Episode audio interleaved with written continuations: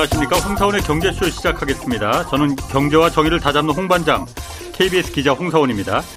러시아의 침공으로 시작된 우크라이나 전쟁이 지금 두 달 넘게 이어지고 있습니다. 뭐 러시아는 3차 어, 세계대전 그 가능성까지 언급하면서 연일 강공태세 지금 이어가고 있는데 이거 현지 상황이 어떻게 돌아가고 있는 건지 좀 자세히 살펴보겠습니다. 최준영 법무법인 율촌 전문위원 나오셨습니다. 안녕하세요. 네, 안녕하세요. 전쟁이 시작된 게 2월 24일이었잖아요. 네. 그러니까 벌써 두 달이 지금 그렇습니다. 넘었는데 60일이 넘게 진행되고 있죠. 그러게 생각보다 굉장히 길다면 현대전에서 뭐 이렇게 오래 갈 거라고 생각하지 못했었는데 다들 일주일이면 끝날 수 있다 이렇게 네, 처음에 생각했잖아요. 그렇죠. 짧으면 3일, 뭐 길면 한 일주일 아, 정도라고 네. 생각을 했는데 지금 두 달 넘게 지금 이어지고 있습니다. 그러면 지금 어쨌든 상황이 네. 어, 어떻게 돌아가고 있는 건지 일부에서는 지금 러시아가 우크라이나 동부 지역은 점령했다 이런 얘기도 들리던데 예, 어떻게 그러니까 원래 이제 우크라이나를 이제 3면 이제 서쪽을 제외한 남북 그다음에 동쪽에서 이제 공격을 하던 러시아가 이제 예. 키유를 주변으로 한 이제 북쪽 지역에서 예. 이제 철수를 했죠. 예. 철수를 한 다음에 병력을 다시 동부 지역에 음. 집중을 시켜가지고 현재 동부 지역에서 이제 공세를 펴고 있어요. 예. 그래서 좀 성급하다. 너무 그 네. 전력을 다 충원하기 전에 공세를 펴는 거 아니냐라고 예. 하지만 아무래도 이제 한 지역에 이제 많은 병력들이 집중이 되고 화력이 집중되다 보니까 느리지만 러시아군은 계속 진격을 하고 있는 상태고요. 예. 어, 우크라이나군도 이제 막아내려고 상당히 노력을 하고 있지만 네. 양쪽 다 이제 피해가 큰 상황인 것 같고요. 예. 최근에 이제 그 동부 지역의 이제 핵심 거점 중에 하나인 이제 세베르도네츠크라는 지역이 있는데 예. 예, 요 지역이 이제 어제 오늘 사이에 이제 러시아군이 점령한 것으로 나오고 있어요. 이렇게 음, 되면은 예. 이제 돈바스 지역에 남아 있는 우크라이나군이 잘못하면 이제 포위될 수 있는 예. 이제 그러한 상황으로 치닫고 있는 거죠. 예. 그래서 현재 어, 러시아군 같은 경우는 뭐 여러 가지 불 그 약점을 드러내고는 있지만 전술을 바꿨어요. 그러니까 이제 속도전 이런 거 예. 포기하고 아, 아. 자기들이 제일 잘할 수 있는 대규모 포격전으로 아. 상대방을 완전히 눌러놓은 다음에 그 다음에 보병이나 이제 기갑이 예. 들어가는 식으로 해서 피해를 예. 줄이면서 이제 나가는 그러니까 속도는 느리지만 반면 러시아군이 입는 피해도 사실은 적어지고 있어요. 대신 포격전으로 가면 민간인 사상자 많아질 거 아니에요? 그렇죠. 근데 이제 이 돈바스 주변 지역 같은 경우는 이제 대규모 도시라든지 이런 지역들은 아. 많지 않거든요. 아, 예. 그러다 보니까 상대적으로 이제 러시아가 원래 잘하는 전술을 아. 전개하기가 예. 유리한 지역인 건 사실입니다. 그렇군요. 예. 하지만 이제 그 우크라이나군 역시 이 지역을 지난 2014년 이후에 여러 가지 요새와 뭐라고 해야 될까요? 네. 참모도 많이 구축해놓고 네. 방어하는데 총력을 많이 기울이고 정예 병력도 사실 이쪽에 다 있기 때문에 그렇군요. 예, 음. 러시아도 고전을 하고는 있습니다. 지금 가장 그 궁금한 게 이 전쟁이 언제까지 계속될 거냐. 왜냐하면 이게 이 전쟁으로 인해서 지금 여러 가지 하여튼 에너지 문제부터 시작해서 지금 식용유까지도 지금 막 불길이 번지는 거잖아요. 네네. 그러다 보니까 뭐 러시아에서는 세계 그 2차 대전 그 전승 기념일이 5월 9일이라면서요. 맞습니다. 그때까지 이제 승리하겠다, 끝내겠다 뭐 이런 그 선포한다는 계획도 있었는데 네. 언제까지 갈 것으로 보입니까 이 전쟁이? 글쎄요. 그러니까 5월 9일 날을 많이 하려고 그러면 음. 적어도 4월 30일 예. 말일 정도, 5월 뭐 1, 2일 정도까지는 뭔가 확실한 정가를 올리고 예. 그걸 토대로 해서 이제 승리를 뭐 나름대로 선언해야 예. 5월 9일 시나리오가 맞을 수 있을 것 같은데 예. 현재 진행되는 모습으로는 그렇게 가기에는 좀 어려울 것 같아요. 예. 그러다 보니까 저도 사실 5월 9일 이거 되게 기대를 많이 했는데 예. 현재 상황으로는 그렇지도 않을 것 같아요. 그러게. 네. 예. 그러니까 언제 끝날지 잘 모르는 이제 상황이기도 하고요. 사실 제일 예측을 어렵게 하는 거는 러시아가 궁극적으로 그 지향하는 목표가 무엇인가에 대해서 사실 계속 좀 헷갈려요. 아, 그게 뭐예요, 진짜로? 그러니까요. 전면 다 점령하겠다는 거예요? 아니면 동부만 하겠다는 그러니까 건가? 그러니까 동부만 점령을 이제 해놓고 예. 이제 승리를 선언하고 이제 그동안 러시아도 출혈이 컸으니까 예. 다시 힘을 이제 키울 때까지 좀 얌전하게 있을지 예. 아니면 이왕 이렇게 내친 김에 예. 어떻든 간에 계속적으로 우크라이나와 러시아라는 두 나라를 비교를 해보면 그래도 러시아가 여러 가지 군사력이나 그렇죠. 동원할 수 있는 것들이 예. 많, 많다 보니까 예. 지속적으로 계속 공세를 펼쳐서 예. 어, 느리지만 예. 아까 말씀드린 것처럼 정광석화 같은 공격은 아니지만 음음. 느리지만 계속 상대방을 괴롭히면서 예. 조금씩 조금씩 음. 어, 나가는 방식으로 음. 나갈 수도 있을 것 같고요. 예. 그러니까 뭐 상대방이 원하는 게 무엇이다라는 예. 것들을 지금 예측하기 어렵고요. 실제로 돈바스 지역을 점령했다 하더라도 예. 이제 그걸로 끝인지 아니면 거기서부터 다시 이제 또 여러 가지 예. 또그 남부 지역을 연결한다든지 예. 하는 2단계 작전으로 넘어갈 수도 있거든요. 예. 그러다 보니까 제가 생각했을 때 5월 9일 승리는 되면 좋, 5월 9일로 종식되면 제일 좋지만 예. 그럴 가능성은 시간이 지날수록 조금 낮아지고 있는 거 아닌가라는 생각이 좀 듭니다. 이게 점점 그 더 길어질 뭐 일각에서는 내년까지도 갈 수 있다 뭐 이런 전망 나오던데. 네, 그럴 수도 있을 것 같아요.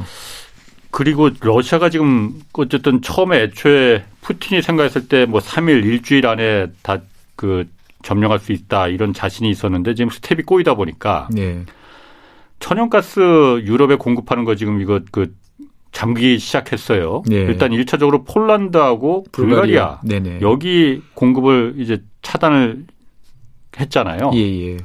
일단 폴과 폴란드하고 다른 그 뭐 독일 뭐 유럽 서유럽 국가들이 주로 이제 많이 쓸 텐데 천연가스. 네. 폴란드하고 불가리아를 왜 제일 처음 먼저 잠근 건지 여기가 만만해서 그런 건가요? 일단은 뭐 그런 말씀하시는 그 이유도 있고요. 네. 그 다음에 이제 폴란드 같은 경우는 현재 우크라이나 지원을 해주는 서방의 창구 역할이자 제일 핵심 음. 세력이죠. 그렇죠. 그러니까 이제 네. 확실하게 어, 예. 경고를 이제 하는 날리는 이제 그런 의미도 있고요. 음. 불가리아 같은 경우는 전통적으로 이제 러시아 친러적 성향이 좀 이제 강해요. 예. 그러다 보니까 어떻게 보면 이제 불만이 많아지면 이제 그 내부적으로 예. 우리가 왜 계속 이렇게 고통받아야 되느냐라고 아. 하면서 내부적인 분열이나 예, 예. 갈등을 예. 쉽게 쉬운 예, 예. 국가이기도 하지요. 음. 그래서 명목상으로는 일단 루블로 결제를 해라. 유로 말고. 원래 그랬잖아요. 러시아가 예, 계속 그러니까. 그렇게 요구를 했는데 예. 이제 거부를 이제 하고 있는 거고 예, 예. 러시아가 지금 계속 그러한 의사를 강하게 표명하면서 예. 계속적으로 만약 유로 형태로 애매하게 결제를 하려고 그러면 끊겠다라고 그래서 어 어제 파이낸셜 타임즈에 보면 이제 그 독일 이제 수입처들이 예. 이제 러시아와 협상에 다시 예. 나섰다라는 이야기도 있어요. 예. 그러니까 어떻게 보면 이제 한쪽 팔이 이제 묶여 있는 상태다 보니까 예. 서방 국가들 같은 예, 예. 경우도 이제 함부로 뭐 어떻게 할 수가 없는 상황에 내몰리고 있는 거죠. 지금 그러면 일단 폴란드하고 그 불가리아를 그 가스관을 잠근 이유는 루브라로 결제하라고 했는데 루브라로 네. 결제 안 하니까 지금 잠궈버리겠다는 그렇죠. 거잖아요. 네네. 그래서 일단 위력 시위를 해준 거고 네. 그다음에 이걸 보니까 다른 나라 입장에서 봤을 때는 마음이 급해지죠. 다음에 우리 차례인가? 그러니까 예. 제가 지금 물어보려는 게 그건데 네. 당장 독일은 독일도 지금 루브라로 결제 안 하고 있는 안 거잖아요. 하고 있죠. 지금 애매한 형태로 예. 이제 뭐 이제 형식상은 이제 루브라도 아니고 유로도 아닌 예. 어떻게 보면 이쪽 주머니에 갖다 놓고 예. 그러면 너희들이 이걸 바꿔 바꿔서 어, 예. 가져가라 알아서 예. 루브라로 그러면 루브라 결제로 된 것처럼 된 거 아니냐라는 예. 형태인데 이제 러시아가 그렇게 애매한 형태 말고 예. 이제 확실하게 루블화로 결제를 해라라고 예, 예. 이야기를 이제 계속 해오는 거고 예. 그 수위가 높아지다 보니까 이제 최근에 그 독일 기업들이 이제 수입하는 기업들이 이제 러시아와 협상을 이제 하면서 어떤 식으로 이제 정리를 할지는 좀 지켜봐야 될 것 같아요. 어떤 협상을 한다는 거예요? 그러니까 수입하는 가스 기업들이 그렇죠. 가스 기업들이 이제 그 어. 그 결제 수단을 어떻게 정할, 정할 어, 어. 건지를 협상을 하는 거죠. 음, 그러니까 루브라로 뭐, 결제 안 하면 폴란드하고 불가리아처럼 진짜 잠궈버릴 가능성도 그렇죠. 있다 판단하니까. 예, 있는 거죠. 그러면 이제 한 번에 다 루브라로 갈 거냐? 예. 그러면 이제 이건 또 서방 뭐 미국이나 이런 나라 입장에서 봤을 때는 용납이 안 되는 거니까 예. 이제 뭐 일부만 하든지 음, 음. 아니면 이제 또 다른 방식으로 예. 어 뭔가 이제 양쪽의 눈을 피해가면서 이제 뭔가 타협점을 찾으려고 또 할 수도 있겠죠. 그렇군. 불란 불가리아나 이제 폴란드 같은 경우에는 특히 예. 불가리아는 뭐 러시아에서 공급되는 가스가 전체 90%라고 하는데 네. 여기 진짜 뭐 당장 어제부터 잠궈 버렸으면은 네. 여기는 좀 매우 곤란할 것 같은데. 그렇습니다. 다른 대체 방법이 있습니까? 그러니까 이제 그 유럽은 가스 가스망이 연결이 돼 있으니까 예. 이제 다른 지역에서 이제 아. 보내줄 수는 있어요. 아, 보낼 예. 수도 있고 그 다음에 뭐 LNG를 들여오거나 아니면 LNG 터미널이 없으면 이제 다른 국가에서 집어넣어서 예. 그거를 보내오는 방법도 있는데 예. 당연히 훨씬 비싸죠. LNG가 파이프라인 가스라인보다. 그러니까 그렇게 잘 사는 나라도 아닌데 불가리아 같은. 예, 그러니까 이제 경제적으로 매우 힘들어지는 이제 상황은 이제 명확한 거고 예. 러시아 입장에서 봤을 때는 이제 너희들이 우리를 제재하는데 너희가 힘든지 우리가 제, 우리가 힘든지 한번 해보자.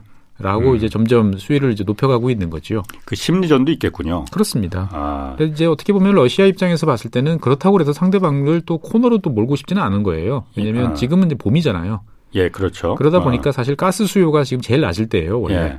예, 예. 그러니까 어떻게 보면 상대한테 심리적 타격은 주지만 그렇다고 정말 절박한 예. 사람이 절박해지면 이제 그래 우리 정말 러시아에서 독립할 거야, 가스 이제 안 쓸 거야 라고 결의를 하고 또 다른 방식으로 튈 수도 있거든요. 예, 예.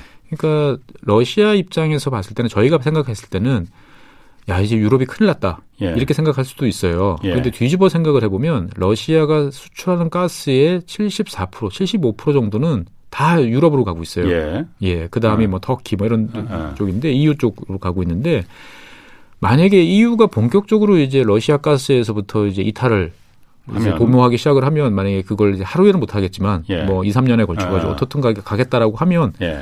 러시아로서는 가스는 쌓아놓, 쌓아놓고 있지만 팔 곳이 없어지는 팔로가 없어지는 일을 겪을 수도 있는 거죠. 네. 그러니까 우리는 아 그럼 네. 중국에다 엄청나게 팔면 되지라고 음. 생각하지만 지금 중국에 공급되고 있는 양은 사실 유럽에 공급되고 있는 양에 비하면 조족지열이거든요. 음. 그러니까 그만큼을 공급하려고 그러면 또 막대한 또 시설 투자를 또 해야 그렇죠. 되는 예, 문제들이 예. 있는 거고 예. 거기에는 또 시간이 또 걸릴 수밖에 없는 일이죠. 예. 그리고 해서 그렇게 해서 또 받을 수 있는 돈이 뭐 경화도 아니고 어떻게 보면 위안화를 받아야 된다고 생각을 네. 하면 러시아 입장에서 봤을 때는 대형 소비처를 또 놓칠 수도 있는 예. 예. 그런 상황이라는 거죠. 그러니까 러시아 입장에서 봤을 때도 제가 생각하기에는 이유를 이유 유럽 국가들을 또 완전히 코너로 몰고 싶지는 또 않을 거예요. 자기 목에 칼을 들이대는 경우가 될 수도 있겠네요. 음, 그렇습니다. 그러니까 서로가 지금 애매한 상태고 네. 그래서 독일 같은 경우는 지금 이제 계산기를 두들겨 보고 있어요. 만약에 끊으면 네. 우리한테 얼마만큼 타격이 있을 것인지 그래서 이런 예측들이 현재 이제 숫자로 좀 나오고 있습니다. 독일 같은 경우에 그 노르트 스트림 2라고 새로 가스관까지 북해 연결을 했잖아요, 러시아하고. 예, 예. 그건 지금 아직 가동도 못 해본 상태잖아요. 그렇죠. 준공은 됐지만은. 그래서 지금 독일 같은 경우는 끊는다. 예. 라고 그러면 얼마나 걸릴 것이냐. 그 와중에 그러면 GDP, 경제적으로는 얼마나 손실이 갈 거고, 예. 그 다음에 뭐 실업은 얼마나 나올 거냐. 예. 이런 예상들이 나와요. 보통 어, 연으로 따져서 GDP 한 마이너스 2.3% 정도 예. 마이너스 성장은 불가피할 거다. 그렇게 되면. 네. 그 다음에 일자리 한 40만 개에서 50만 개 정도는 사라진다. 예. 그런데 이제 그렇게 한다고 해도 나라가 망하지 않, 망하는 건 아니지 않냐. 예. 특히 이제 그 유럽에서는 남유럽 국가들이 이런 이야기를 종종 합니다. 뭐 과거에 생각해 보면 2010년에서 2012, 3년까지 유럽 재정 위기 있을 때 예. 유로화의 가치를 지키기 위해서 남유럽 국가들이 이제 정말 생사를 뜯어내는 긴축 정책을 펼쳤죠. 그렇죠. 네. 그래서 그리스 같은 네. 경우는 GDP가 네. 연뭐 한 20% 가까이 그렇죠. 줄어들고 나머지 스페인, 포르투갈, 뭐 이탈리아 이런 나라들도 5에서 7%씩 어마어마한 희생을 치르면서 EU의 가치와 유로의 가치를 떠받치기 위해서 희생탈을 쳤거든요. 그때 독일에 대한 불만이 좀 있죠. 그러면 독일도 이제 너희들도 네. 뭐 그런 가치에 대해서 너희들도 이제 아. 유럽의 가치에 대해서 예. 해야 될 거 아니냐라는 아, 아. 압박 수위가 높아지고 있고 예. 독일 같은 경우도 내부적으로 여러 가지 이제 뭐 요인들이 있습니다만 마냥 이렇게 애매하게 갈 수는 없지 않냐라는 논리도 사실은 커지고 있어요. 예. 그러다 보니까 아까 말씀드린 것처럼 이제 계산기를 두들겨 보는 거죠. 예. 이렇게 됐을 경우 어느 정도 희생이고 예. 이거를 감내할 거냐 예. 아니면 이거를 조금 완화할 수 있는 방법은 없냐. 예. 그래서 어 독일 같은 경우도 지금 부지런히 이제 LNG 이제 해상 저장 및 뭐 기화 시설 예. 이런 거 같은 경우를 30억 유로를 들여서 이제 리스를 해서 예. 지금 함부르크 앞바다에 갖다 놓고 예. 이제 LNG 가스를 이제 들여오기 위한 준비 작업들을 하고 있어요. 아. 그러니까 하루 아침에는 안 되겠지만 그렇게. 어떻든 간에 이 수위가 계속 높아지면 예. 이제 양쪽 다 이제 근본적인 변화를 꾀할 수밖에 없는 상황이다 보니까 예. 그 사이에서 지금 힘겨루기가 계속되고 있다. 이제부터 시작이다라고 보시면 될 것 같아요. 이 에너지 문제는 이게 사실 지금 전쟁이 한참 진행 중이라서 뭐 가스를 끊느니 어쩌느니 그렇지만은 그러면 전쟁이 끝나면은 네. 끝나면 해결이 되는 겁니까? 그럼 예전처럼 다시 자 우리 가스 그냥 싼 값에 공급해 줄 테니까 우리 사이좋게 다시 나눠 쓰자 이렇게 되는 겁니까? 그러면은 사실 전쟁은 하고 있지만 에너지 문제는 특히 뭐 가스 경우에는 지금 예. 전혀 지장을 받지 않아요. 러시아는. 예. 그러니까 전쟁이 시작된 이후에 지금 석탄 금수하고 석유도 예. 일부 나라에서 금수를 했지만 예. 하루 평균 EU 국가들은 유럽 어, 러시아에 대해서 하루에 8억 유로씩 꼬박꼬박 보내고 있습니다. 그참 아이러니네. 그 돈으로 그렇죠. 어쨌든 우크라이나를 공격하는 거잖아요. 그렇죠. 또 한쪽에서는 우크라이나에 대해서 각종 무기를 또 지원해서 러시아와 맞서도록 하는 거죠. 예. 상당히 모순된 전쟁의 이제 모습들을 이제 보이고 있는 그러게요. 거죠. 그러면 예. 60일이면 예. 480억 유로예요. 아, 그렇지. 예, 어마어마한 예. 돈을 예. 매일 보내주고 있는 거고. 예. 그래서 푸틴 대통령은 서방 국가들을 놀리는 것처럼 지난 몇 주 전에 이제 예. 러시아가 사상 최대 1, 4분기 경상수지 흑자를 기록했다라고 이야기할 수 있는 거죠. 돈 쓸 곳은 없고.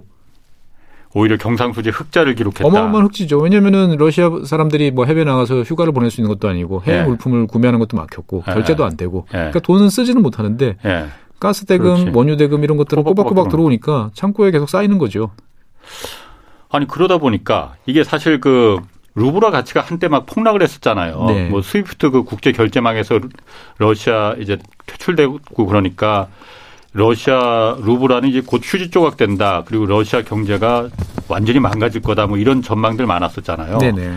그런데 지금 그렇지 않거든요. 네. 루블화 가치는 지금 오히려 전쟁 전하, 비슷하죠. 다시 다 돌아갔다. 오히려 2년 만에 지금 가치가 최고로 그 네. 루브라 가치가 올라갔다는데 네. 이거는 어떻게 해석을 해야 되는 겁니까? 그러면? 지난 시간에도 말씀드렸지만 네. 제가 생각했을 때는 두 가지 요인인 거죠. 일단은 네. 뭐 화폐 가치라는 게 수요와 공급인데 예. 어, 양쪽 다 확 줄어든 상태에서 예. 이제 외환은 계속 들어오니까 예, 예. 상대적으로 루브라가 약세로 갈 가능성은 낮아진 상태고 예. 그 다음에 또 한편으로는 러시아가 전쟁을 준비하면서 이렇게 그 대외적인 지표들 핵심적으로 생각해야 될 경제적으로 관리해야 될 지표 중에 하나가 이제 루브라 가치라고 설정을 해놓은 상태예요. 예. 그러다 보니까 이제 뭐 내부적으로 무리수를 두서라도 음. 이제 계속 떠받치고 어떻게 예. 보면 러시아 경제가 잘 견딜 수 있다라는 예. 것들을 보여주는 핵심 지표가 또 루브라 가치이기도 하고요. 예. 또, 또 다른 면에서 생각해 보면 이제 그 루블화라는 것들이 러시아 경제가 이제 대외적으로 복잡한 value chain에 엮여 있는 그런 나라 그런 국가는 또 아니거든요. 그렇죠. 대부분 네. 자원을 팔고 음. 거기에 따른 그 외화를 벌어, 벌어들이는 단순한 네. 구조이기 때문에 우리가 생각하는 것처럼 이제 일부 좀 제약 조건은 있었지만 이제 그런 것들이 시간을 두고 나타나는 거지 당장에 예. 큰 타격을 주기는 힘들다라는 것들은 사실 서로가 다 알고 있었던 거죠. 음. 근데 이제 그러다 보니까 이제 스위프트망 이제 제재라는 강한 수를 던졌는데 예. 문제는 이제 유, 럽 국가들의 에너지 수입이라는 문제가 걸려 있기 때문에 예. 이제 빠져나갈 구멍들은 다 있었던 거죠. 어. 예. 아 그렇게 된다면 미국의 그 전략이 네. 그러니까 경제적인 그 미 그 러시아의 정치적인 목적으로 우크라이나를 침공한 데 대해서 네. 미국이 직접 개입은 사실 굉장히 그 꺼려 했을 거예요. 이게 정, 예. 정말로 그러면 핵전쟁으로 발발할 번질 가능성도 있으니 예. 그렇기 때문에 경제적인 그 치명상을 입히기 위해서 루브라를 제재하고 스위프트망에서도 빼고 네. 그랬는데 미국의 전략이 그럼 그 부분에 있어서는 완전히 실패했다고 봐야 되는 겁니까? 그러니까 이제 제대로 기대했던 만큼 효과를 드러내지 못한다라고 보면 맞고요. 예. 그러니까 이제 미국 같은 경우도 이제 경제적 제재의 위력에 대해서는 좀 과잉 평가를 했던 거죠. 음. 러시아에 대해서 큰 타격을 줄 거라 생각했는데 예. 유럽 동맹국의 어떤 입장들을 생각해 봤을 때 예. 기대했던 것만큼 나타나지는 않고 예. 그러다 보니까 이제 미국 입장에서 봤을 때는 또 다른 한편에서 봤을 때는 러시아에 대해서 타격을 주는 게 또 많이 생겼죠.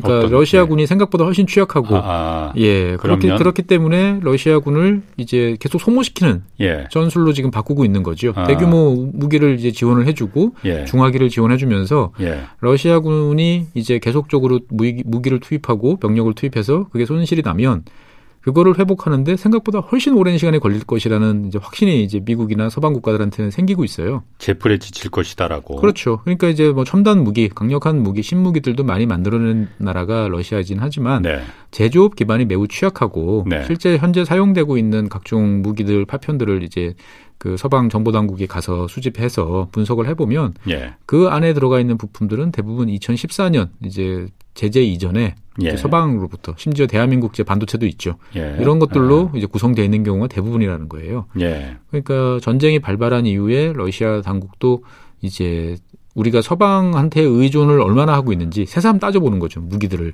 음. 예. 그런데 따져 보니까 어마어마하게 많은 부분들이 이제 서방제 부품 기술에 의존하고 있고 예. 어, 그 중에 상당수는 대체 불가능한 것으로 지금 내부적으로 판단하고 있다라고 이야기를 해요. 예. 그러면 이제 전쟁이 이제 일단 뭐 어떻게든 마무리된다 치더라도 음. 러시아로서는 비어 있는 무기고를 다시 채워야 되는데 예. 뭐 돈은 있을 수 있죠.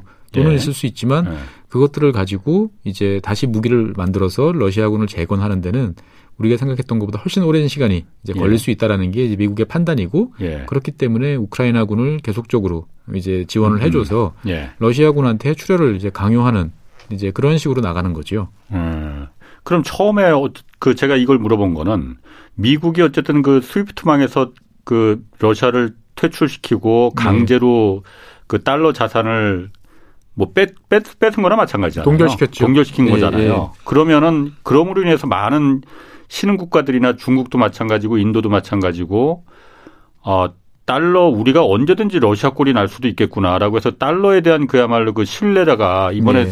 많이 금이 간 거잖아요. 그러니까 뭐 그런 뭐, 예. 이제 희생을 그 미국 입장에서 감수하고서라도 네. 러시아를 네. 빨리 어, 우크라이나에서 그 몰아내기 위해서 그 전략을 채택한 건데 어떻게 보면은 뭐 본전도 못 뽑은 거나 마찬가지 아니냐. 네, 뭐 그렇게 볼 수도 있지만 네. 뭐 사실은 이제 그 핵심이 뭐 무엇이었냐, 미국의 핵심 목표가 무엇이었냐를 따지면 네. 생각해 보면 이제 러시아가 빨리 손들고 뭐 물러나도록 하는 거. 예. 그 다음에 아니면 러시아가 최대한 희생을 많이 치르도록 하는 거라고 예. 생각해 보면 예. 이제 처음에 생각했던 카드는 아닌데 예. 엉뚱한 다른 카드가 손에 쥐어진 셈이죠 미국 입장에서 봤을 음, 때는 음, 음. 예 이것도 나쁘지 않어라고 아. 생각해 볼 수 있는 거죠. 단지 이제 더 많은 우크라이나 사람들의 이제 피와 예. 이제 희생, 러시아 군인들의 희생이 이제 있을 따름이지. 예. 냉정하게 계산기를 따져보면 어 1번 카드는 생각했던 만큼 효력이 없지만 음. 별로 기대 않았던 2번 카드가 의외로 잘 먹히고 있어서 음흠. 이제 여기에 더 주력할 수도 있는 거죠. 아, 손해 보는 장사는 아니었다 이렇게 미국도 판단할 수 있겠군요. 그렇습니다. 그럼 미국이 지금 그 다음에 어떤 제재 다른 대, 제재도 지금 그 추진하고 있습니까? 뭐 여러 가지 이제 그 개인에 대한 제재들은 계속 더 강화를 이제 하고 네. 있고요. 네. 그다음에 이제 동맹국들에 대해서 이제 에너지와 관련되는 예. 어, 여러 가지 이제 이야기들을 하고 있지만 다들 동맹국들도 이제 아쉬운 소리를 하다 보니까 예. 그거를 대, 대놓고 이야기는 하지 못하고 있고요. 현재로서는 이제 뭐 뉴스에 나오신 것, 나온 것처럼 이제 뭐 동결 자산을 처분하겠다. 음, 이제 이런 아, 이야기들을 하는 거죠. 그러니까 그 그것도 좀 그것도 가능할까 싶긴 한데.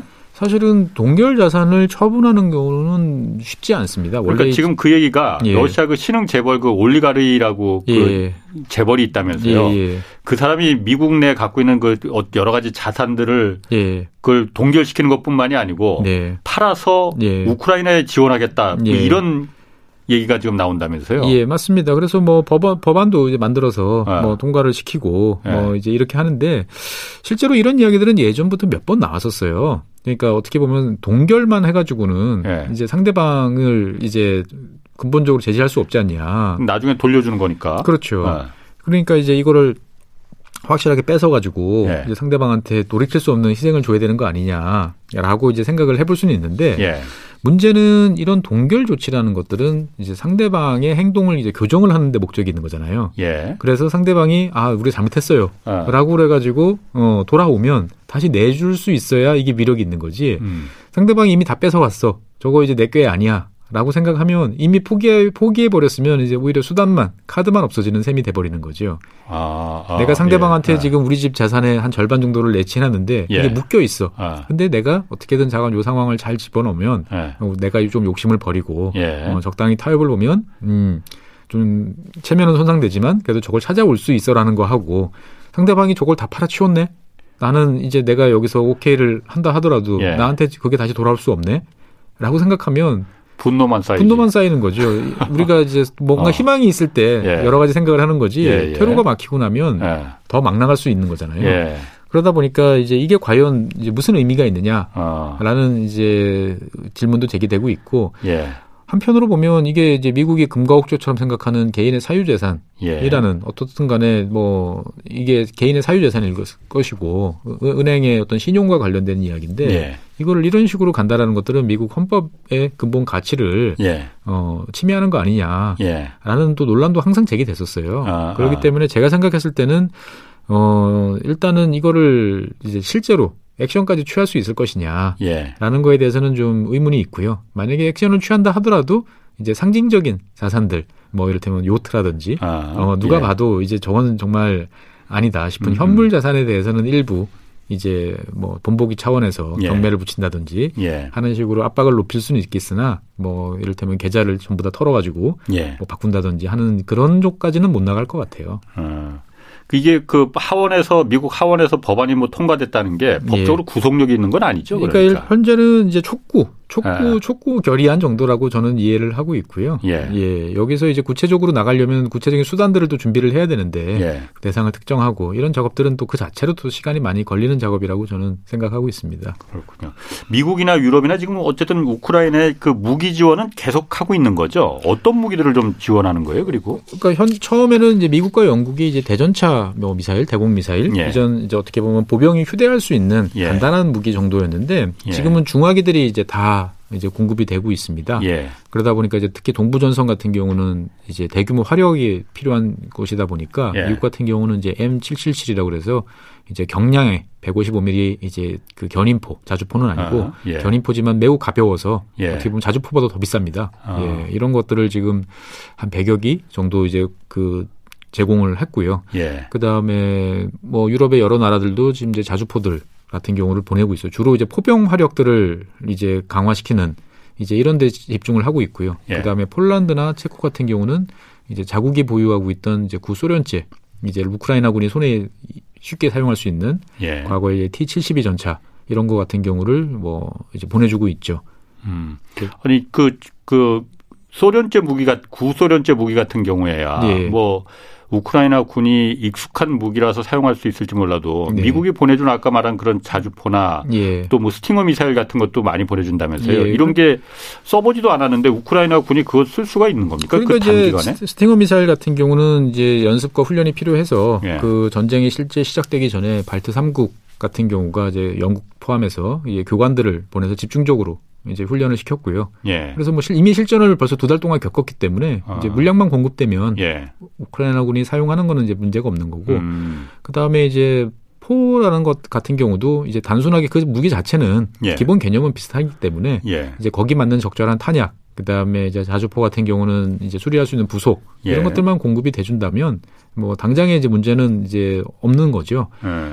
예. 그래서 어떻게 보면 현재 상황은 그냥 냉정하게 이제 제3자 입장에서 봤을 때 보면 이제 그동안에 나토가 한 30년 동안 하고 싶었는데 못하던 이제 통일된 시스템 구축을 위해서 이제 대규모 이제 떨이에 나서는 상- 상황이기도 해요. 그러니까 원래 나토는 다 서방 무기로 무지- 무장을 하고 있었잖아요. 어, 예, 예. 그런데 이제 폴란드를 비롯한 동유럽 국가들이 이제 가입을 하면서 예. 무기 체계에 혼란이 생겼어요. 아, 예. 여기는 구소련제 무기. 그렇죠. 근데 이 동유럽 국가들이 뭐 그렇다고 잘 사는 나라도 아니기 때문에 예. 자기 무기를 한꺼번에 다 버리고 그 다음에 이제 서방 그렇겠죠. 무기를 새로 살 수는 네. 없었던 상황이죠. 네. 그러다 보니까 나토가 중시했던 어떻게 보면 표준화에 벗어난 상황이 지난 예. 한 20년 동안 계속 이어졌던 거죠. 그러니까 또 어, 미국산 무기와 아. 러시아산 무기에 이제 고- 그 동거 같은 예. 상황이 있었는데 이번 사, 사태를 이제 기화로 해서 어떤 예. 간에 명분이 있고 확실하잖아요. 예. 그러면은 이제 이 동유럽 국가들 입장에서 봤을 때는 이제 이거를 우크라이나에 지원해주면 이제 미국을 비롯한 서방 국가들한테 더 많은 지원을 받을 수 있는 거고 예. 서방 국가들 입장에서 봤을 때도 이렇게 일단 저쪽에 가면 표준화가 되고 나면 자국이 보유하고 있던 무기들 중에 일부를 이 동유럽 국가에 지원을 해주면 전체 나토는 이제 서, 서- 그 기존 표준화 예. 통일된 음. 무기 체계를 갖추는데 좋고 예. 그 다음에 이제 방위 산업체들 같은 경우는 일이 없어서 어 그동안에 이제 고생을 했었는데 예. 이제 시- 신규 이제 발주 물량이 나올 수 있는 거죠. 당연히 그렇겠네요. 예, 이렇게 되면서 어떻게 보면 나토가 이제 궁극적으로 다시 한번 표준화를 예. 이제 하면서 효율화를 더 기할 수 있는 그런 기회가 되고 있다. 라는 이야기들도 나와요. 이거는 말 그대로 이제 군사적인 측면에서만 이제 이야기를 하는 거죠. 아니 그 부분 정말 그럴 듯한데요. 그 동유럽 국가들 같은 경우에는 다 서방 무기가 아니고 옛날 소련제 무기 체계였을 텐데. 예, 막 섞여 있죠. 아. 그러니까 뭐 일부는 이미 서방에서 F-16 전투기와 미그 전투기가 같이 작전을 해야 되는 이런 상황이 이제 벌써 한 20년째 이어지고 있었던 거죠. 예. 그러니까 물론 이제 그 중간에 여러 가지 개량 작업을 했지만 음. 그래도 이제 불편하죠 서로가 예. 어떻게 보면. 근데 아, 아. 뭐 돈이 없으니까 어쩔 수 없다라고 예. 생각을 했는데 이제 동유럽 국자 입장에서 봤을 때는 예. 이거 그냥 우크라이나에 주고 나면 예. 서방이 알아서 이제 우리한테 최소한 중고 무기라도 예. 공급을 해줄 테니까 그럼 돈 안 들이고 자기는 음. 국방력을 이제 업그레이드 시키고 그 다음에 그 독일이나 뭐 미국이나 등등이 요구했던 표준화를 이제 자연스럽게 달성할 수 있는 거죠. 그 미국 입장에서도 그런 면에서 봤을 때도 손해 보는 장사 아닐 것 같은데요. 크게 손해 보는 장사 아니죠. 예. 물론 이제 그그 비용들 이제 공급해 주고 나면 예. 이제 또 뭔가를 채워야 되니까 예. 그러면은 이제 채우는 입장에서 봤을 때는 새고 새 걸로 해야 되니까 예. 이제 국방비가 더 들어간다든지 예. 뭐 다른 쪽에 써야 될 예산들을 이쪽으로 어, 옮긴다든지 하는 이제 이런 상황들은 생길 수 있지만 뭐 어떻든 간에 생각해 보면 그렇게 나쁘지 않은 군사적인 측면에서만 봤을 때 보면 예. 그러다 보니까 이제 우크라이나가 우크라이나라는 곳이 어떻게 보면은 구 소련제 무기의 마지막 이제 처리장, 음. 하치장 같은 이제 예. 그런 상황으로 점점 치닫고 있는 거죠. 예. 러시아도 첨단 무기가 떨어지고 나니까 저 창고에 있던 옛날 러시아 음, 음. 옛날 소련제 무기를 다 꺼내오고 있고 예. 예. 그 미국 입장에서 아, 그러니까 미국에서 그런 미국 주도를 지금 우크라이나 국방 협의체도 그 회의를 열었다고 하잖아요. 네. 그런 것도 그러면은 어쨌든 뭐 그걸 염두에 아, 아까 말씀하신 그런 뭐 무기를 팔아먹기 위한 그런 염두는 아니겠지만 그런 건 아니고요. 예. 실제로 이제 도와주겠다고 하는데 예. 이게 이제 중군 안방이면 힘들잖아요. 예. 그러니까 뭔가 이제 단일한 창구를 만들어서 예. 서로가 이제 우크라이나가 여기저기 이야기하는 것들을 이제 한 창구를 통일해서 예. 여기서 만약에 뭐 자주포가 필요하다라고 예. 그러면은 너희들 갖고 있는 게 뭐냐라고 조정을 해서 예. 우선적으로 조정도 할 수 있는 거고 그 다음에 이제 서로가 필요한 것들을 이제 효율적으로 조달할 수 있는 방안들을 만들 수 있는 거죠. 음, 그러니까 음.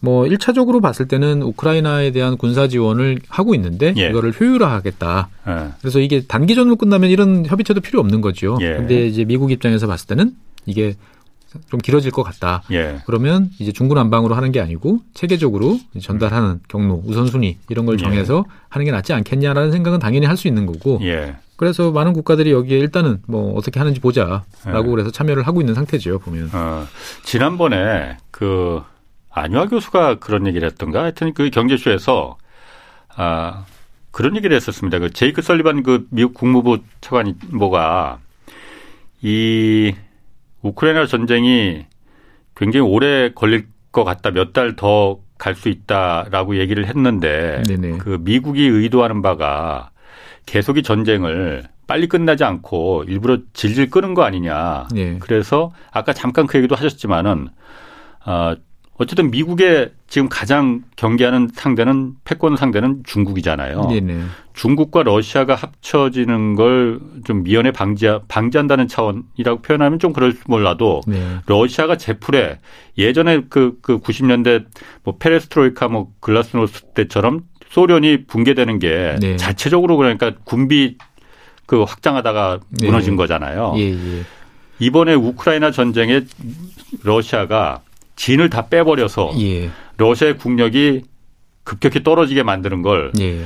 어, 의도하는 거 아니냐. 네, 그러니까 이제 그렇다고 해서 붕괴까지는 가지 않죠. 왜냐하면 예. 이제 뭐 에너지 자원을 팔아서 네. 받을 수 있는 것도 있고 중국이라는 또 거대한 또 백그라운드도 있으니까 예. 붕괴는 안 하겠지만 말씀하신 대로 일정 부분 그래서 미국도 그걸 노리고 있잖아요. 공개적으로 예. 이야기를 하고 있습니다. 예. 그래서 러시아가 힘을 빼서 진을 빼도록 예. 이제 하겠다. 예. 그러면 결국 전쟁은 이제 일방이 아니고 교착 교착으로 가는 아하. 거고 이제 그, 그 길게 되면은 결국 러시아 입장에서 봤을 때는 이제 점점 힘들어지는 예. 이제 상황이 되는 거죠. 음. 어떻게 보면은 과거에 이제 베트남전에서 미국이 당했던 게 이제 그런 예. 거죠. 미국이 음.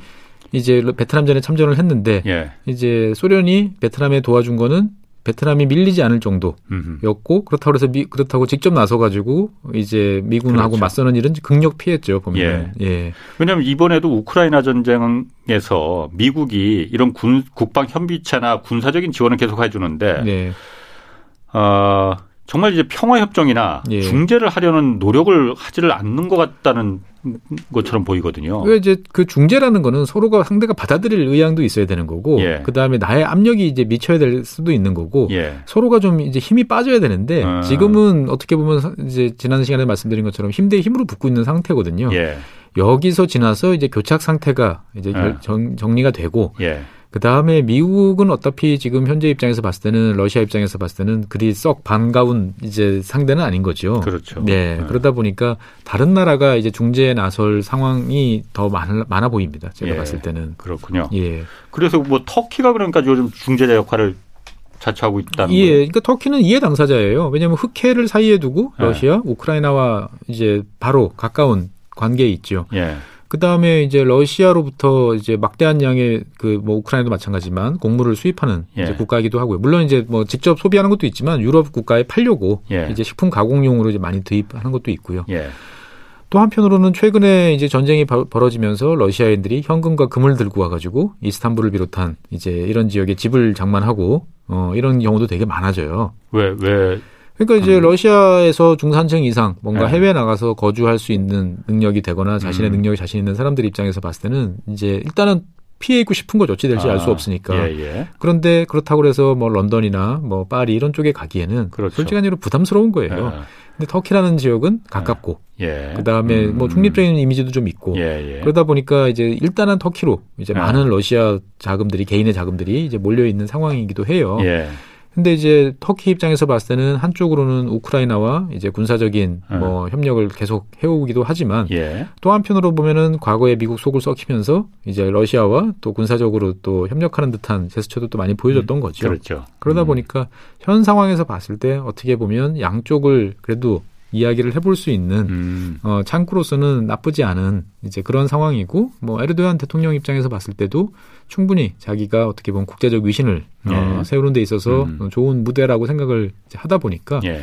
이제 여러 가지 활발하게 움직인다는 소리는 들려요. 예. 그런데 아까 말씀드린 것처럼 예. 이 휴전이라는 것들은 뭐 그리고 협상이라는 것들은 일단 전선에서 한바탕 이제 먼지가 자욱한 전장이 먼지가 거치고 나서 그 결과에 따라서 이제 테이블에 그렇죠. 앉느냐 예. 어떤 포지션에 앉느냐가 이제 예. 정해지기 때문에 예. 조금은 더 시간이 좀 기다릴 거- 기다려야 될 것 같습니다. 그렇군요. 그리고 가장 우려스러운 게 어쨌든 어 제가 만약 푸틴 입장이라면은 네. 지금 굉장히 스타일을 구긴 거잖아요. 네, 러시아군 희생도 좀 꽤 많이 났고 네. 그러다 보니까 저걸 어, 우크라이나를 들어가긴 들어갔는데 네. 그냥 맨손으로 나올 수도 없는 거고 네, 잘못하면 아까 말씀하신 대로 베트남전처럼 이제 진창에 빠질 가능성도 있을 것 같고 네, 네. 그러다 보니까 전술핵 얘기가 자꾸 나온단 말이에요. 예. 외무장관도 그러니까 그 가능성을 얘기했잖아요. 네. 가능성 있는 얘기입니까? 핵을 쓰는 게? 네, 현재로는 쉽지 않을 것 같아요. 예. 현재처럼 이제 병력이 이렇게 서로 엉키고 예. 이런 경우에 쓴다라는 것들은 전술적으로도 이제 쉽지 않은 상황이고 예. 어, 계속 어떻게 보면은 서방의 무기 지원, 적극적인 무기 지원을 이제 막는 외교적 게스처 예. 어, 상황이라고 저는 이제 생각을 합니다. 정말 막 양국이 섞여 있는데 거기다가 전술핵을 떨어, 떨어뜨린다는 것들은 예. 이제 정말 전면전으로 가보겠다, 예. 핵이 난무하는 곳으로 가겠다라는 예. 이제 상황을 만들어내는 거기 때문에 예. 그렇게 되면은 그 핵무기가 우크라이나 전선에나 떨어질까요?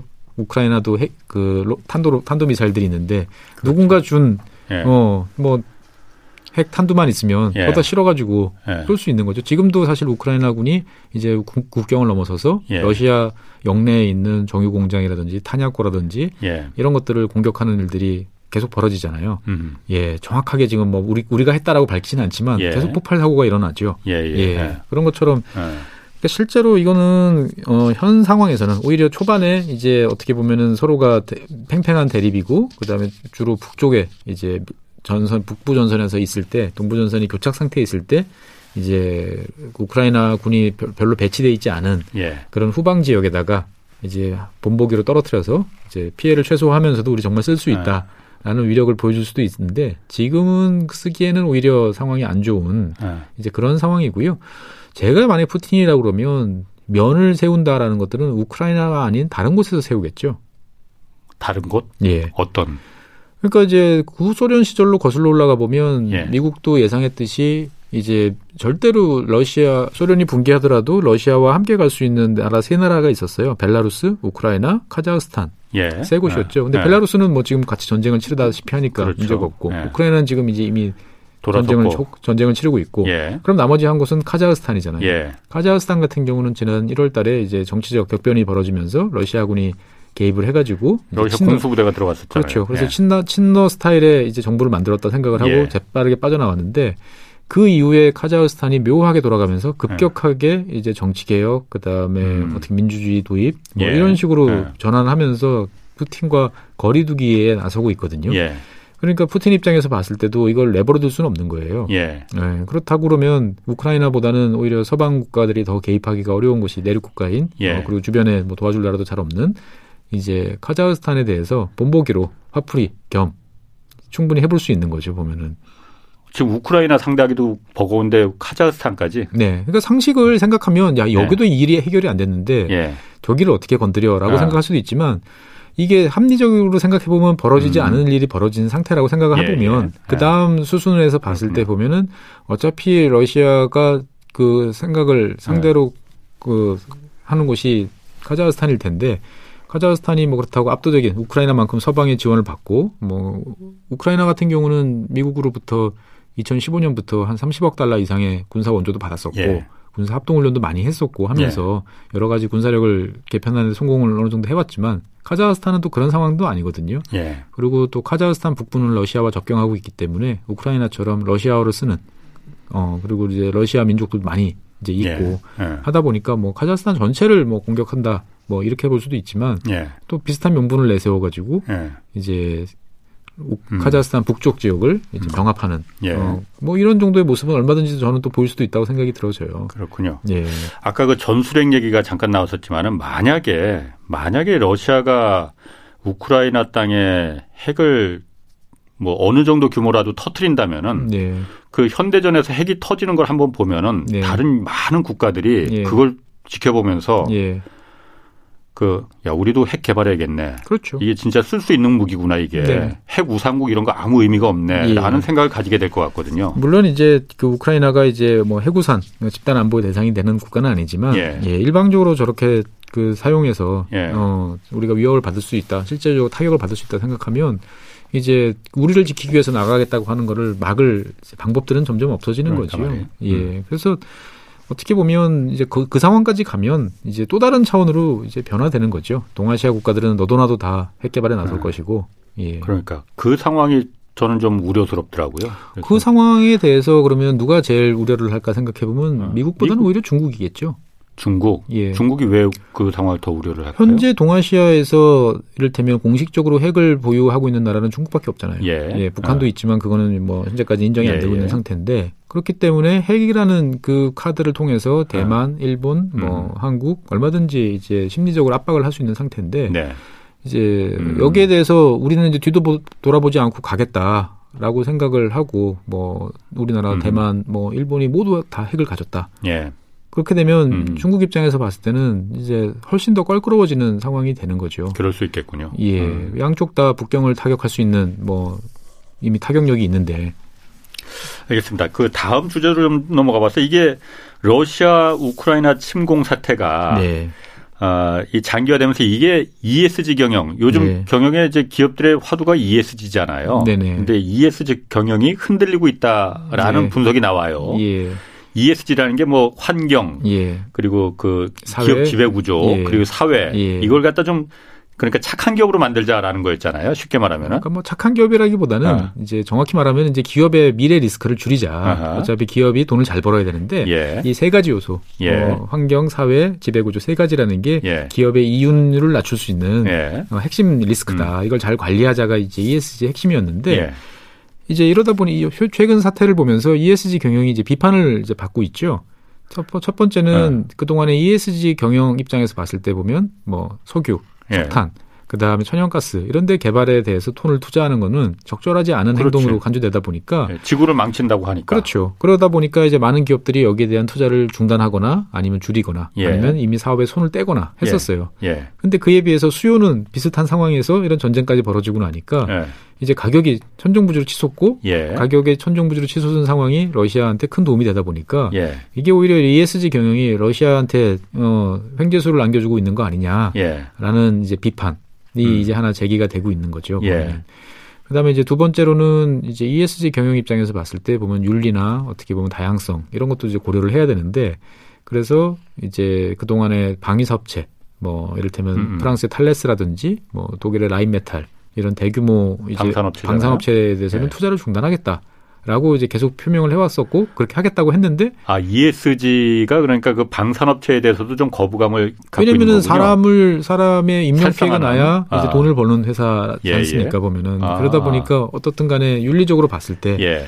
적절치는 않은 거죠. 아, 예. 그래서 이제 투자를 안 하겠다라고 했는데 예. 이제 2021년에 올해 일이 남, 일이 벌어지면서 예. 그런 이야기들은 쑥 들어갔어요. 아, 그러니까 이제 어떻게 보면 ESG의 가치라는 게 그런 예. 식으로 이제 순식간에 바뀔 수 있는 거면 예. 이게 이제 맞는 거냐, 그러게. 예, 라는 이제 이야기들이 이제 제기가 이제 되고 있죠. 예. 그러니까 이제 사실은 ESG 자체의 어떤 문제라기보다는 저는 이제 ESG라는 그 배경이 등장했던 거는 예. 세계가 어떤 기존의 체계가 계속 흘러갈 거라고 전제를 하고 예. 어떻게 보면은 에너지를 석탄에서 가스로 바꾸고 음. 어, 뭔가로 넘어갈 수 있는 이런 흐름들. 그 다음에 우리가 지금 오염 물질이 많이 나오고 그 다음에 사회적으로 적절하지 않은 행동을 이제 교체를 하면 그걸 예. 다른 국가에서 쉽게 공급을 받을 수 있는 예. 어떻게 보면 글로벌 공급망이 잘 작동한다는 전제 조건 하에서 예. 이제 바꿔 나가겠다라는 그러한 상황이었잖아요. 예. 근데 이제 그러한 전제 자체가 지금 이제 위협을 받고 있고 예. 이제 어떻게 보면은 그 전제가 붕괴할 수도 있는 상황이다 보니까 예. ESG라는 게 그러면 계속 통용될 어, 어. 것이냐라는 이제 질문이 제기되고 있는 이제 그런 상황으로 저는 이해를 하고 있습니다. 통용이 될 것이냐. 그럼 ESG라는 그 화두가 네. 러시아 우, 그러니까 우크라이나 침공한 그 사태로 인해서 예. 어, ESG라는 말이 쏙 들어갈 수도 있다 이 얘기를 말씀하시는 거예요. 그러니까 이제 그 좀 아무래도 뭐 아. 이를테면 에너지 위기가 닥치고 예. 이제 이렇게 됐을 경우에 보면은 일단은 잠시 좀 뒤로 치워놓고 예. 이제 현재 코앞에 있는 문제를 좀 해결해 보자라고 예. 이제 갈 수도 이제 있는 거죠 보면은 아. 뭐 국민들이 이제 추위에 떨고 어둠에 어 있어서 두려움에 떨고 있는 상태에서 이게 이제 이런 가치들을 계속 유지할 수 있을 것이냐라는 이제 의문들은 제기될 수 있는 거죠. 음. 그러니까 이제 이게 그 잘 사는 나라냐, 예. 또 그렇지 못한 나라에 따라서 또 상당히 또 다른 이제 여러 가지 이야기들이 나올 수 있어요. 예. 그러니까 뭐 독일 같이 경제력이 이제 있는 나라들은 이제 오히려 ESG 기조를 더 강화시켜서 어 기후 변화 정책하고 또 맞물려 가면서 음. 거 봐라. 우리가 아직까지 화석 연료에 이렇게 의존하고 있기 때문에 예. 과감히 못 벗어났기 때문에 지금 이, 나, 이 고, 통을 겪고 있다. 예. 더 속도를 가속화해서 예. 어, 2030년이 아니고 2025년까지 우리가 모든 기업들이 어, 이 방향으로 탈탄소에 가서 목표를 달성하자라고 예. 몰아붙일 수도 있는 거죠 보면은. 그런데 지금 그러면은 만약 말씀하신 대로 네. 그 기업들도 그렇고 각국 세계 각국들도 ESG에 대해서 이번 사태를 기화로 해서 좀 ESG라는 경, 기업 경영에 대해서 회의적인 시각을 좀 바라본다면은 네. ESG라는 게 결국은 탄소 중립이라는 거하고도 연결이 돼 있는 거잖아요. 그렇습니다. 그것도 그러면은 우리가 목표한 대로 네. 지구를 살리기 위해서 탄소 중립이라는 의제를 꺼내 들었는데 예. 흔들릴 수 있겠네요, 이것도. 일종 그래서 이제 여러 가지 우려 우려가 나오는 거죠. 이를테면 이제 LNG를 이제 독일이 안 쓰던 독일이 예. 본격적으로 LNG 수입을 늘리기 시작을 하면 LNG 가격이 이미 폭등을 한 상태잖아요. 그렇죠. 물론 최근에 좀 내리긴 했습니다만. 예.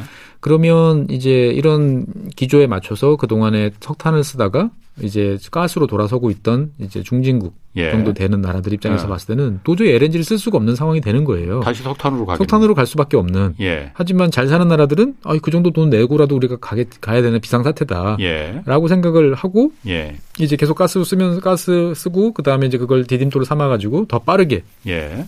이제 탈탄소로 갈 수도 있는 거고. 그러니까 어떻게 보면 기후 변화라는 게 전 세계가 같이 발맞춰서 가야 되는 건데 이제 속도 차가 발생할 수 있는 거죠. 이제 보면은. 예. 속도차가 발생할 수 있다. 예. 그러면은 그 앞으로 그럼 ESG 경영이나 ESG 투자 예. 이거는 어떤 식으로 좀 어, 바뀔 까요? 그 그러니까 이제 전체적인 현재 상황에서는 뭐라고 말하기가 상당히 어려운 상태입니다. 어쨌든 이게 그런데 가기는 가야 되는 거 아닌가요? 그렇죠. 그 방향인 아. 거고. 아. 그러니까 ESG 경영에 대해서 가장 큰 오해는 착한 회사를 만들겠다는 게 아니에요. 아. 예, 기업의 투자자 입장에서 봤을 때는 예. 예측 가능한 기업이 제일 좋지 않습니까? 어, 매년 예. 꼬박꼬박 투자 수익 대비 여기 한 5% 정도를 벌어준다라고 예. 생각하면 되게 좋은 투자처죠. 예. 근데 이 기업이 앞으로도 계속 이렇게 돈을 벌 수 있을까를 예. 투자자들이 고민해 봤을 때 예. 리스크들을 염려하는데 앞으로 그 리스크라는 것들이 아까 말씀드렸던 ESG라는 그 세 글자가 예. 자체가 어떻게 보면 기업들이 앞으로 고려해야 될 리스크다. 예. 그러면 투자자 입장에서 봤을 때는 이런 리스크를 잘 고려하는 회사들에 대해서는 예. 투자를 지속하거나 더 늘릴 수 있는 거고 음. 이런 리스크를 고려하지 않고 어 그냥 자기 하고 싶은 대로 하는 회사 입장에서 봤을 때는 리스크가 큰 회사라고 생각을 해서 예. 투자금을 축소하거나 뺄 수 있겠죠 보면은 예. 사실 그런 흐름이에요. 음. 그래서 안정적인 이 자본 이익을 내기 위해서 기업이 리스크를 잘 관리해라라는 게 어떻게 보면 ESG라고 저는 생각을 하거든요. 예. 근데 이제 그런 면에서 봤을 때 현재 에너지 가격 음. 폭등이라든지 글로벌 supply chain의 어떤 위협 뭐 이런 것 같은 경우는 그 자본이 생각했던 전제 조건이 이제 바뀌고 있다 보니까 예. 어 기업들한테 이제 그런 가치들을 어 일방적으로 계속 요구를 할 수 있을 것이냐 라는 면들은 좀 있는 거죠. 예. 지금은 비상사태니까 예. 잠시 이 가치를 좀 유보를 해놓고 예. 일단 이 위기를 넘어가도록 이제 하는 쪽으로 갈 것인지 예. 아니면 아유 이거 해보니까 영 아니야 앞으로 음. 이건 다시는 이제 이런 거 생각 안, 하, 안 하겠어라고 할 수 있을지 아니면 더 빠르게 네. 이러니까 오히려 더 우리는 빨리 가야 돼. 라고 이제 이야기를 할 수 있을 것인지 네. 등등에 대한 것들은 올해 하반기 정도 돼야 예. 이제 좀 가닥이 잡히지 않을까라고 생각이 되어집니다. 뭐 일각에서는 이미 ESG는 실패한 의제다 뭐 이런 얘기도 지금 나오잖아요. 음, 그렇죠. 뭐 그런 이야기는 충분히 나올 수 있는 거죠. 그러니까 이제 ESG라는 것들이 동의를 받았던 거는 어떻게 보면 이제 주요 선진국들 대상으로 네. 해서 이제 탈탄소, 에너지 전환 뭐 이를 비롯한 그 이제 이런 분야 방향의 흐름에 대해서 예. 동의가 이제 있었기 때문에 예. 기업들이 여기에 대해서 보다 적극적으로 참여를 해라. 예. 그리고 기업들도 이미 이제 그런 흐름들을 다 익혀왔기 때문에 음. 그렇게 가겠다라고 했는데 이제 그 과정에서 생각하던 부작용들이 에너지 가격 인상 뭐 이런 것들 나타나고 있었던 차에 전쟁까지 터지고 나니까 그렇군요. 좀 고민을 해보는 거죠. 네, 알겠습니다. 아, 오늘 아주 좋은 말씀 재밌게 잘 들었습니다. 지금까지 최준영 법무법인 율촌 전문위원이었습니다. 고맙습니다. 네, 감사합니다. 내일 오전 11시에는 유튜브로 경제쇼 플러스 업로드됩니다. 이번 주에는 최변, 최백은 교수 모시고 윤석열 정부가 마주하게 될 국제 경제 상황 변화 자세하게 살펴보겠습니다. 지금까지 경제와 정의를 다잡는 홍반장 홍사원의 경제쇼였습니다.